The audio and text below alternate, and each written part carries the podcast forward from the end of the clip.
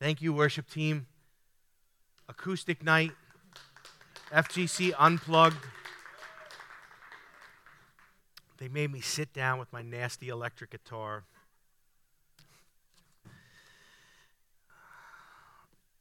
Well, we're in Hebrews.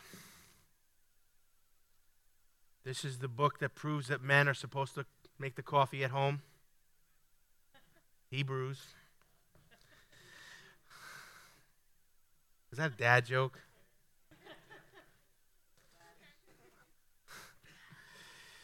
Help me, Lord.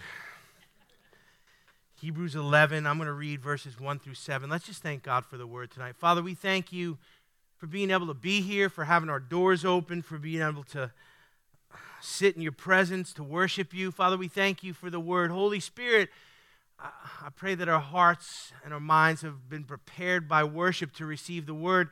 Let us not be hearers only, but doers, Father. So, Holy Spirit, teach us to apply what's being taught here. It's not, it's not just for rhetoric, it's not just for uh, religious purposes or a sense of duty to hear the word, but we're to live it, we're to breathe it, we're to, we're to bring it to the world. And so, help us to not be hearers, but doers. So, let Hebrews 11 come alive to us tonight. I ask that in Jesus' name. Amen. Now, faith is the assurance of things hoped for, the conviction of things not seen. For by it the men of old gained approval. By faith we understand that the worlds were prepared by the word of God, so that what is seen was not made out of things that are visible. By faith, Abel offered to God a better sacrifice than Cain, through which he obtained the testimony that he was righteous, God testifying about his gifts, and through faith, Though he is dead, he still speaks. By faith, Enoch was taken up so that he would not see death, and he was not found because God took him up. For he obtained the witness that before his being taken up, he was pleasing to God. And without faith, it is impossible to please him. For he who comes to God must believe that he is, and that he is a rewarder of those who seek him. We've covered all of that in great detail. I hope that those verses are coming alive to you tonight because we've, we've uh, just dug into them. Verse 7 says this By faith, Noah, being warned by God about the things not yet seen, in reverence prepared an ark for the salvation of his household, by which he condemned the world and became an heir of the righteousness which is according to faith. Let's stop right there. We're preaching through Hebrews chapter 11. It is the hall of fame of faith. Everyone who's mentioned here is here because they expressed great faith in a way that caught God's attention, and He put them all together in one spot to get us to see how faith is what God is looking for.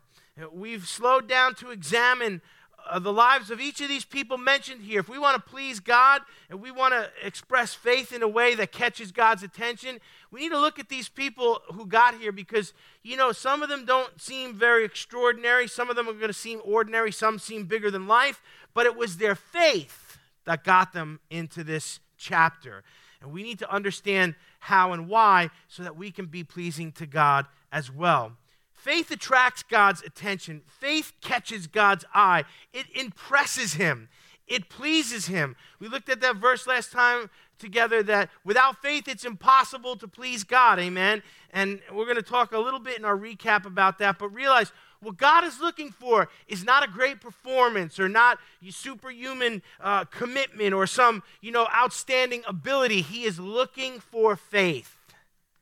Faith is the currency of heaven. If you don't have faith, if I don't have faith spiritually, we are dead broke.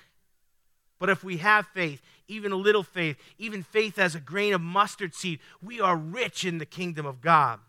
We looked at Abel, and unlike his brother Cain, he made an offering that cost him something, and God noticed it. He noticed Abel's heart, and he looked at that, that faith that he gave the offering with, and he counted it as righteousness for Abel. Remember, all the Old Testament saints are saved by faith looking forward to the cross.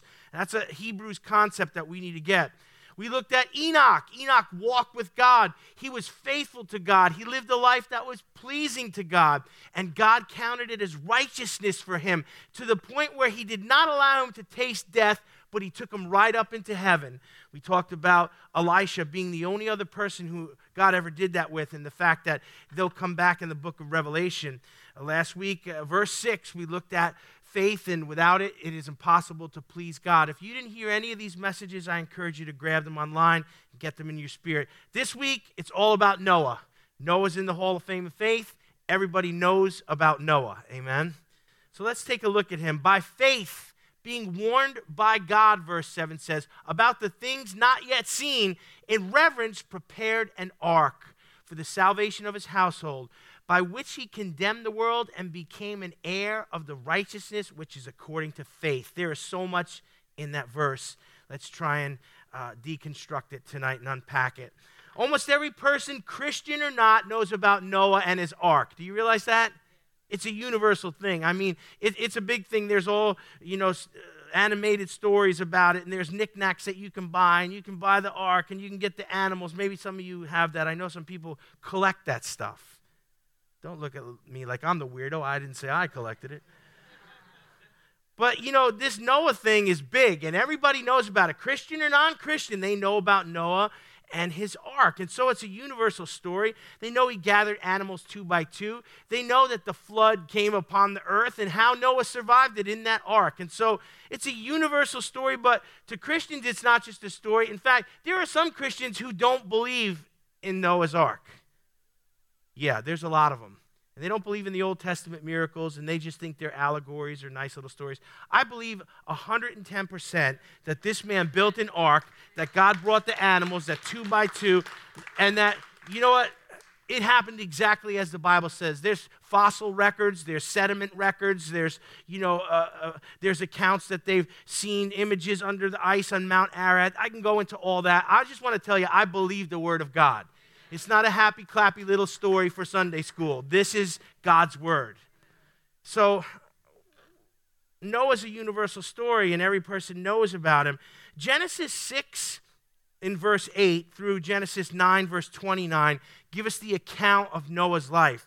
Now, it gives us a lot of detail about Noah, and, you know, from him hearing God tell him to build an ark, you know, what a moment that must have been, amen uh, to, the, to the time where, you know, he gets in it. So there's a lot of details given here. He builds this ark. He hears from God. He, he gets in. God seals it up. The animals are gathered two by two. You got all these animals in there. You think about what animals didn't make it into the ark that didn't survive the flood. Why did the mosquitoes get in? I just don't understand why that happened. But, you know, there's an account of them being on the water and the water receding and sending out doves. There's a lot of detail here. We see that Noah survives the flood. He gets out of the ark and then he gets into trouble with wine and eventually, uh, you know, after propagating the earth again, him and his sons, he dies. And so if you compare what we get about Noah to the two tiny verses we get about Enoch, we know a lot about Noah. So I'm going to try and do Noah some justice here. Uh, before we hit the highlights of these chapters in Genesis, I want to just, you know, we're, we're going to take a look at some basic details about him. We're going to look at the Genesis chapters, and then we're going to look at Hebrews 11 and get a real good overview of Noah. Here's some basic facts about Noah. Number one, Noah was the son of Lamech he was the 10th generation descendant of Adam. So it took 10 generations of mankind for them to become so wicked that God had to wipe them all out categorically. 10 generations. Wow. Noah lived a total of 950 years. You, you say, why are these, what are, what are these Bible guys eating back then? What was, did they have some skin cream we don't have? Many scientists and Bible scholars think that there was a firmament in the sky that was a, a, vapor barrier between the sun and us that slowed the aging process down. And part of the judgment on man was when the firmament was broken and the floods came, that vapor barrier of water was taken away, and now we age faster. Uh, look, you can put all the oil of Olay on you want, but you're not going to live 950. And if you did, I, I don't want to see you. Don't send a Christmas card. So, 950 years he lived. He lived 350 years after the flood. So he had a good run after the flood. And um, there, were, there was time needed to, there again, propagate humanity, and him and his sons did that, and that's an interesting study all by itself. I guess we're all related. Noah was a farmer, and he had these three sons Shem, Ham, and Japheth. Shem, Ham, and Japheth. They're important. Noah was the grandfather of Methuselah. Methuselah was the longest living man in the Bible, 969 years. So he outlived his, you know, granddaddy by uh, 19 years there. Uh, he had a good run at 950. Uh, it took Noah 100 years, 100 years plus to build the ark. 100 years. Could you imagine being on the job for 100 years? Man, what is it after like 20 you want a gold watch and a party? Just let's you know, a hundred years. Now, understand something. When this guy built the ark for a hundred years, what a work of faith that was. Because as and he didn't have power tools, he didn't have, you know, he, this is hard physical manual labor for a hundred years.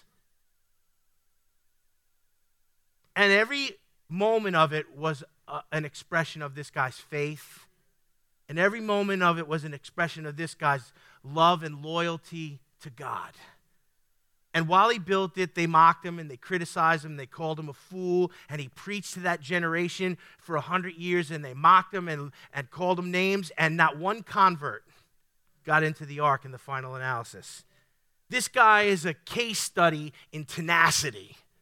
And I, I think we, we think of Noah, a little chubby guy with a robe and, you know, the pictures of him. Man, this guy was a man. You don't take beams and yew logs and, and drag these and build this huge structure by hand. This guy had great faith and he was a mighty man in the earth at that time. Now, uh, Noah and his family and all the animals spent more than a year in the ark. Think about that for a second.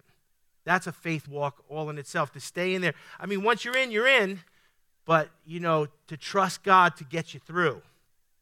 A lot of us are going through stuff. A lot of us are confused. We don't know uh, about the time and the tide and what's coming. But you know, we need to be like Noah and know once we're in, we're in. And we got to trust God, amen? Because he never fails.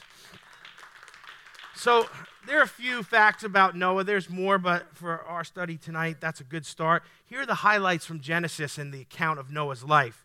I want us to look at Genesis 6, 7 through 9. Listen to this. Then the Lord said, I will wipe out mankind whom I have created from the face of the land, mankind and animals as well, and crawling things, and the birds of the sky, for I am sorry that I have made them. Wow.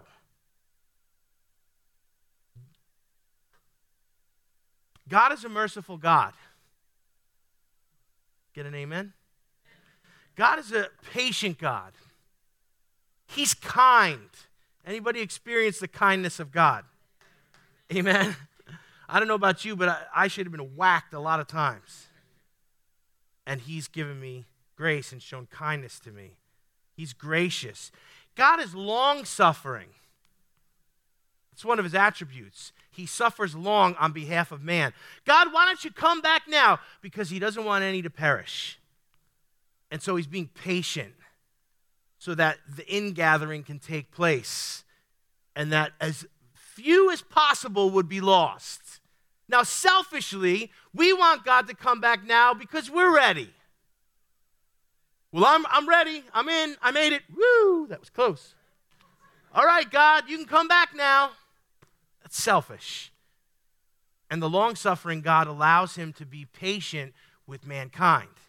Here's the thing I want to say to you God is merciful, He's patient, He's kind, He's long suffering. But for those who would test His long suffering, please know that He's shown it has limits. And He had had it up to here with mankind in Noah's generation. And He had reached His limit. And, and look what He says here. You know what? The Lord said, I will wipe out mankind. That should take your breath away. It is a fearful thing for sinners to fall into the hands of an angry God. And a God that can just make a decision like that, boom, I'm gonna, I'm gonna wipe out mankind. And, and the animals too, and the crawling things, and the birds of the sky, for I am sorry that I have made them. Ouch. What a moment there. What a sad thing to hear God say that I'm sorry that I made man. How do you think God feels now with our generation? As it was in the days of Noah, so shall it be at the coming. You know, you know that, right? We were coming full circle here to the point where what it looked like then, it looks like now. And God's response was, I'm sorry that I made man. He's gracious. He's patient. On, on this side of the cross, we have an amazing covenant that, the, that the blood of Jesus is it's a different, it's a different ball game. We're going to see Noah has the Noahic covenant, and then it gives way to the Abrahamic covenant, and they're all better covenants, but the one we got now is off the charts. The grace is amazing. Amen. But God still has a threshold. His patience still has a threshold. And that should, that should sober us up and put the fear of God into us. Ah, I'm just going to cross the line and sin. He'll forgive me. Don't be so presumptuous. Jesus didn't throw himself off the pinnacle of the temple because he said, Thou shalt not tempt the Lord your God. And he was God. What an example. So, there are three marks from Genesis 6, 8, and 9 that I want to take a look at here. We hear God say he's sorry that he made man in Genesis 6, 7.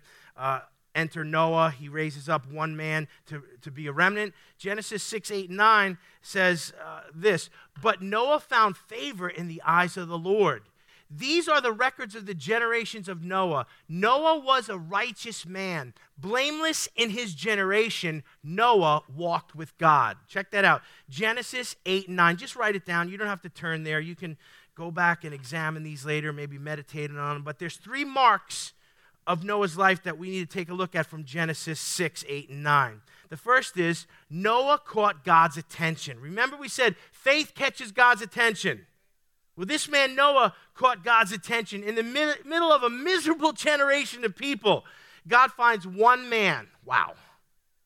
It says that he found favor in the eyes of the Lord. That, that should uh, be intriguing to us how do we find favor in the eyes of the Lord? Eh, do we ever entertain the possibility that there's things that I can do that really hurt the heart of God? There's things that I, I do that grieve the Holy Spirit. Yet there's things that I can do that please the heart of God, that catches attention, that make him smile. Think about that for a second. Your attitude, your behavior, your faith can make our Heavenly Father smile can please Him. Without faith, it's impossible to please God. The other side of the coin is with faith, it's possible to please Him. I want to be pleasing to Him. I want to put a smile on His face. I don't want Him to look down and go, oh, Leonardi again. Oh, here we go. This guy, this one. I am sorry that I made. No. But Noah's faith caught God's attention. And if you look at him, he was a simple man with a right heart with just simple faith and trust, and he trusted God to do things that didn't make sense to anybody else. You see his faith there, amen? In the midst of this generation that mocked him and refused his message and refused to repent, Noah had this faith, this right heart, this simple faith just to say, God, if you, if you say that's what I'm supposed to do, I'm going to do that. And I'm going to do it not just until, you know, it produces fruit or, you know, until I'm tired of it or until everybody listens to me. I'll do it for a hundred years even if nobody does. You see that heart?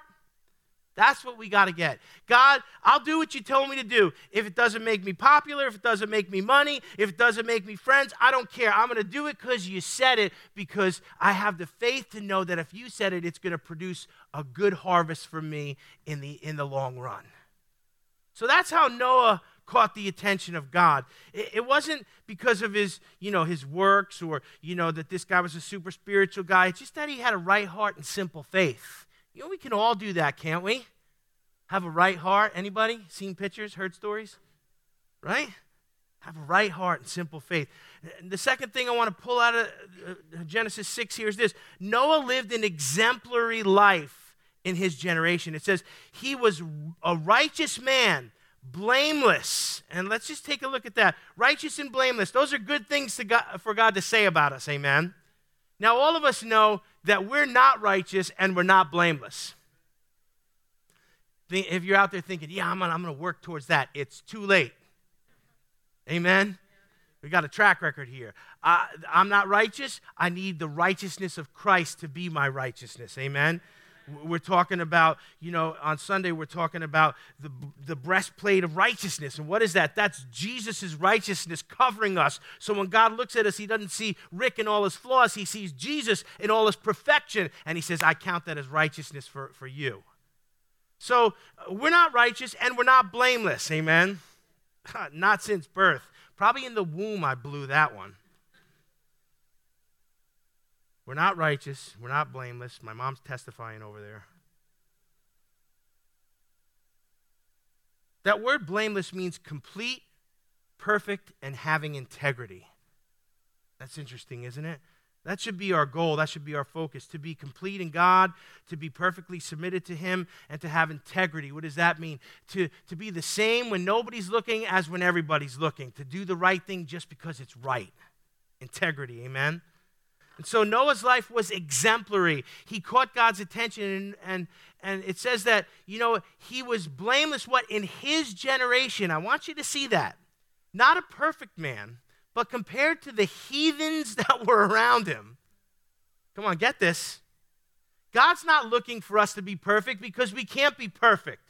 What he's looking for us is to be so committed to him that we are out of step with our generation to the point that we're cut above so that we can point them to him. I mean, if the church is just as wicked as the world, why come to church? If the divorce rate in the church is the same as the world, why come to church? If the church is looking at pornography in the same degree that the world is, why come to church? We're supposed to be different. Now, are we going to be perfect? No, but we should be a couple cuts above, amen? Because it'll differentiate us from the world so that they can see it's God that makes the difference in a person's life.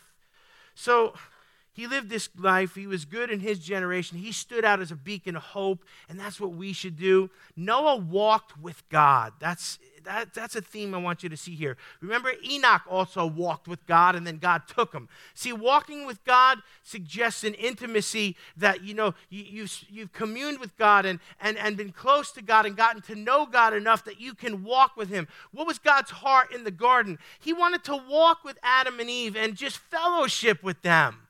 What destroyed all that? Sin. What did Jesus do? Break the power of sin so that we can now have fellowship with the Father and commune with Him. We need to walk with Him again. Amen. Now, I know there's a whole bunch of distractions that distract you because there's a whole bunch that distract me. And if I don't get in the Word and do my devotions right at the beginning of the day, sometimes the day gets away from us. Amen. But the most important thing we could do is just develop this pattern of communion until it produces intimacy that we could walk with God. Noah walked with God, so did Enoch. Walking with God is the only way to create a deep faith and intimacy with God. There's no other substitute. We got to walk with him if we're going to get to know him. If you and I said, okay, we're going to meet every day for a year and we're going to walk together in the morning, we're going to walk a couple miles and we're just going to, you know, we're just going to fellowship. By the end of that year, we'll get to know each other. We'll either be really connected or we won't want to walk together anymore. Did you ever just connect with someone that you, you're knit together with and you commune with them and you're connected? And you, I got friends like that from Bible school that I, I, I don't see them for 10 years. I see them, it's like we never let off. Knit together. That's what it needs to be with God communion, fellowship, walking with Him. There's no substitute for it. You say, well, well can I just know about God? Ain't going to cut it. Can you say, can I, can I just be a worker? Can I just work hard for God and do godly things? Ain't going to cut it. Can I just study facts about God and puff up my knowledge? Ain't going to cut it. You see those three things I just shared with you? That's what the world does, and it, it, it makes it religion. And it's devoid of intimacy, and it produces no relationship. And in the end, it produces no righteousness or salvation. Religion doesn't save people, only relationship does. Genesis 9 shows us that, you know, Genesis 9 is interesting because it begins to show some of the flaws in this man. Now, we can puff him up and celebrate him, and he's worthy of that too. He's in the Hall of Fame of Faith, but there's also uh, flaws in Noah. The one man that God chose to spare out of the entire filthy, faithless, wicked generation was also a sinner. You're thinking, oh, darn, I just about had him on a pedestal, and now you did that. Don't we like to put people on pedestals? Oh, superhuman, you know, Moses, Abraham, Isaac, Jacob, all sinners. King David, big sinner. God said he's a man after my own heart. So there's hope for sinners. But check this out Noah wasn't perfect. And he was the one guy that was saved as a remnant out of that generation, but he was still a sinner. He had imperfections and he experienced moral failures. If you look at Genesis 9 20 through 29, you know, this is what we call, you know, uh, the wine incident. so let me, let me just turn uh, to Genesis here. Genesis 9 29 and read to you what I call the wine incident. Now, the Bible doesn't say, Thou shalt not drink wine, but it does say that we should never be drunk. Keep that in mind. We don't make the Bible say what we want it to say. That's religion. The Bible says not to be drunk with wine. And in Genesis 9, if you see what happened, you know, I've been on the ark a year. I've been stuck with all these animals. I don't know if you know how it smelled in there but I have PTSD from it. And I'm going to plant me a vineyard and I'm going to make me some wine. And when he does that, he, he goes a little bit overboard. Uh, it says, Noah began farming and planted a vineyard in verse 20 of chapter 9 in Genesis. He drank of the wine and became drunk and uncovered himself inside his tent. So here he is, the patriarch, the one guy God saves. He plants a vineyard, he, he, he grows grapes, he makes wine, he drinks too much of it. Now he's drunk and he's naked in his tent. Verse 22 Ham, the father of Canaan, saw the nakedness of his father and told his two brothers outside. But Shem and Japheth took a garment and laid it across their shoulders and walked backwards and covered the nakedness of their father. And their faces were turned away so that they did not see their father's nakedness. When Noah awoke from his wine, he knew that the youngest son had done to him. So he said, Cursed be Canaan, a servant of servants he shall be to his brothers. He also said, Blessed be the Lord, the God of Shem, and let Canaan his servant may, and let Canaan be his servant. Verse 27 May God enlarge Japheth and let him dwell in the tents of Shem, and let Canaan be his servant. Noah lived 350 years after the flood, so all the days of Noah were 950 years, and he died. So the Bible chronicles the wine incident, the fallout from it, and the fact that that's the end of the journey here, and he, he goes on to be uh, with the Lord. So he, here's the problem with putting anyone on a pedestal. We're all made of clay, and even the one guy out of a generation God can save is still a sinner. Noah planted the grapes, he made the wine, he drank too much, and he uncovered himself. Now, you say, well, you know, he went over, he's naked in his tent. What's the big deal? For the patriarch to behave in that way was shameful. Now, one son was kind of giddy about it, and he uncovered his father's sin. The other two sons were not giddy about it, but they covered their father. Two of them were blessed, and one of them was cursed. Do you see the fruit of sinful behavior? It never happens in a vacuum, it happens in a way that there's a ripple effect. When you and I sin, it just says, oh, well, you know, that's just me, and I ask God to forgive me and stuff. Listen to me. The wages of sin are death. And when we, we choose to sin, there's a ripple effect. The ripple effect tore through this family. One of the sons was cursed. His descendants are still under that curse today. If you study what the, what the Canaanites had become. Where, where, do you think all this trouble in the Middle East comes from? It comes from this, and it comes from Abraham when he, he decided not to wait for God. And you can trace all this back to man's sinful decisions. So even the best of what God had to extract from that generation was still flawed. And those flaws produced sin that had a ripple effect through the family. Ham is cursed. The other two boys are affirmed. Uh, it's a family fracture that never heals, and it's because we're imperfect people and we do imperfect things and we sin. And understand that just because we sin or we mess up or, you know, we have failures or we don't do what we should do or we let other people down doesn't disqualify God from using us. You think, God, man, you, man, Noah, he, he let you down. God knew what Noah was going to do before he put him in the ark. God didn't get blindsided by the fact that this guy, you know, that he looks at and say, "Oh man, he's a standout in his generation." He knew he was still made of clay. Sometimes, you know what? Sometimes I think we have to be humbled by sin because we think many times that we're above it. Oh, we're Christians. We know the word. We come to church twice a week. Those are the sinners out there. No, we're sinners too. The only difference is we are saved by grace and in relationship with Jesus Christ.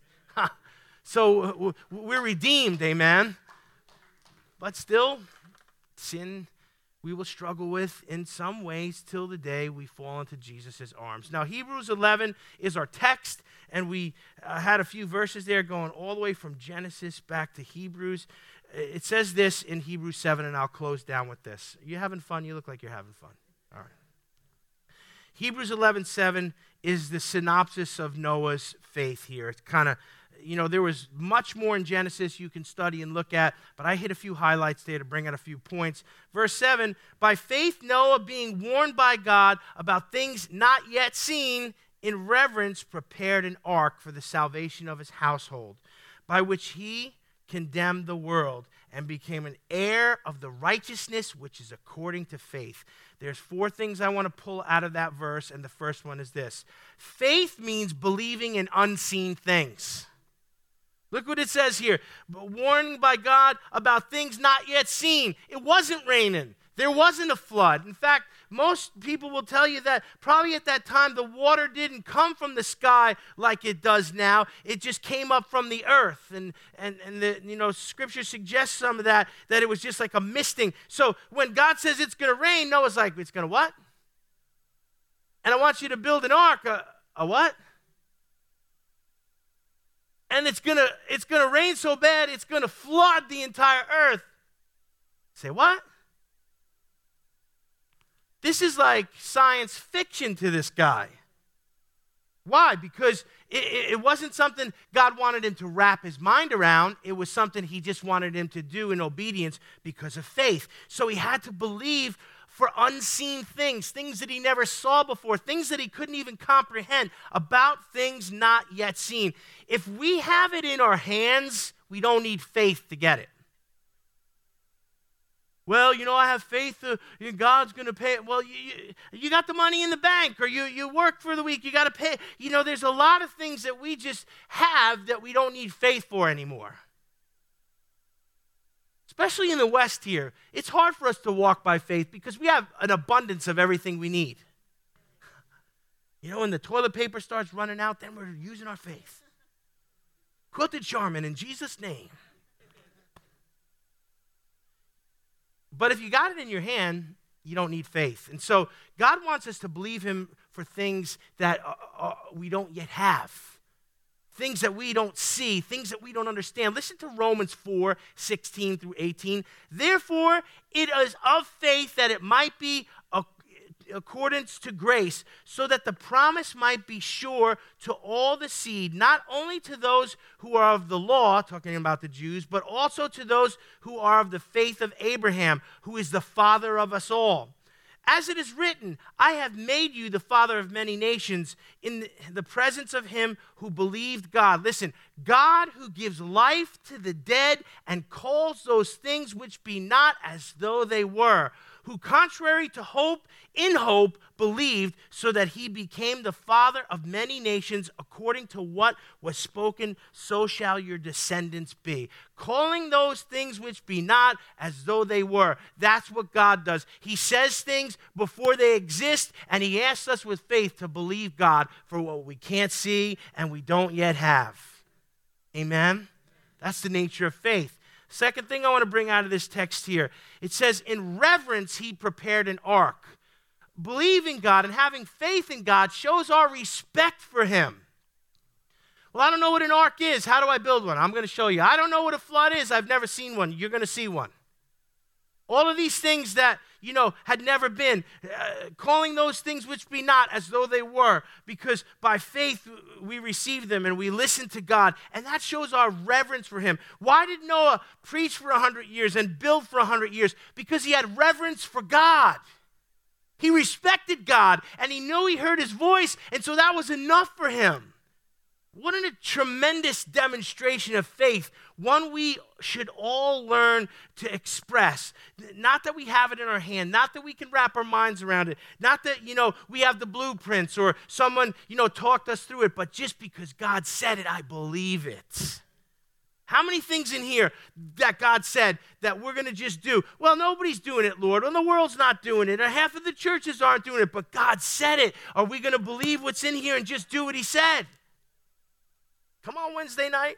Shout a little bit. I know it's not Sunday. It doesn't make sense to me, but I'm going to do it. I can't see how it's going to happen, but I'm going to do it. I'm positive I'm not qualified to do it, uh, but I'm going to do it. But if God said it, I believe it. That settles it, and that's faith. So it's reverence, and he says he, he, he in reverence he prepared the ark. God looked at his faith, and he, he was like, you know, look at this, look at this guy down here. He, he took me at my word. Do you know how much that thrills the father heart of God? We're always like, why? How come? What if? And what about? How about if he says it, just believe it, just do it? Amen? I don't know. Anybody have kids? Number three, third thing I want to bring out of this text is this faith brings with it both personal and household salvation. Noah became an heir of righteousness. What does that mean? He was saved. God looked at his faith, he counted it as righteousness for him, and he saved him. And the fruit of him being saved was that, was that his whole household was saved. Look what it says here.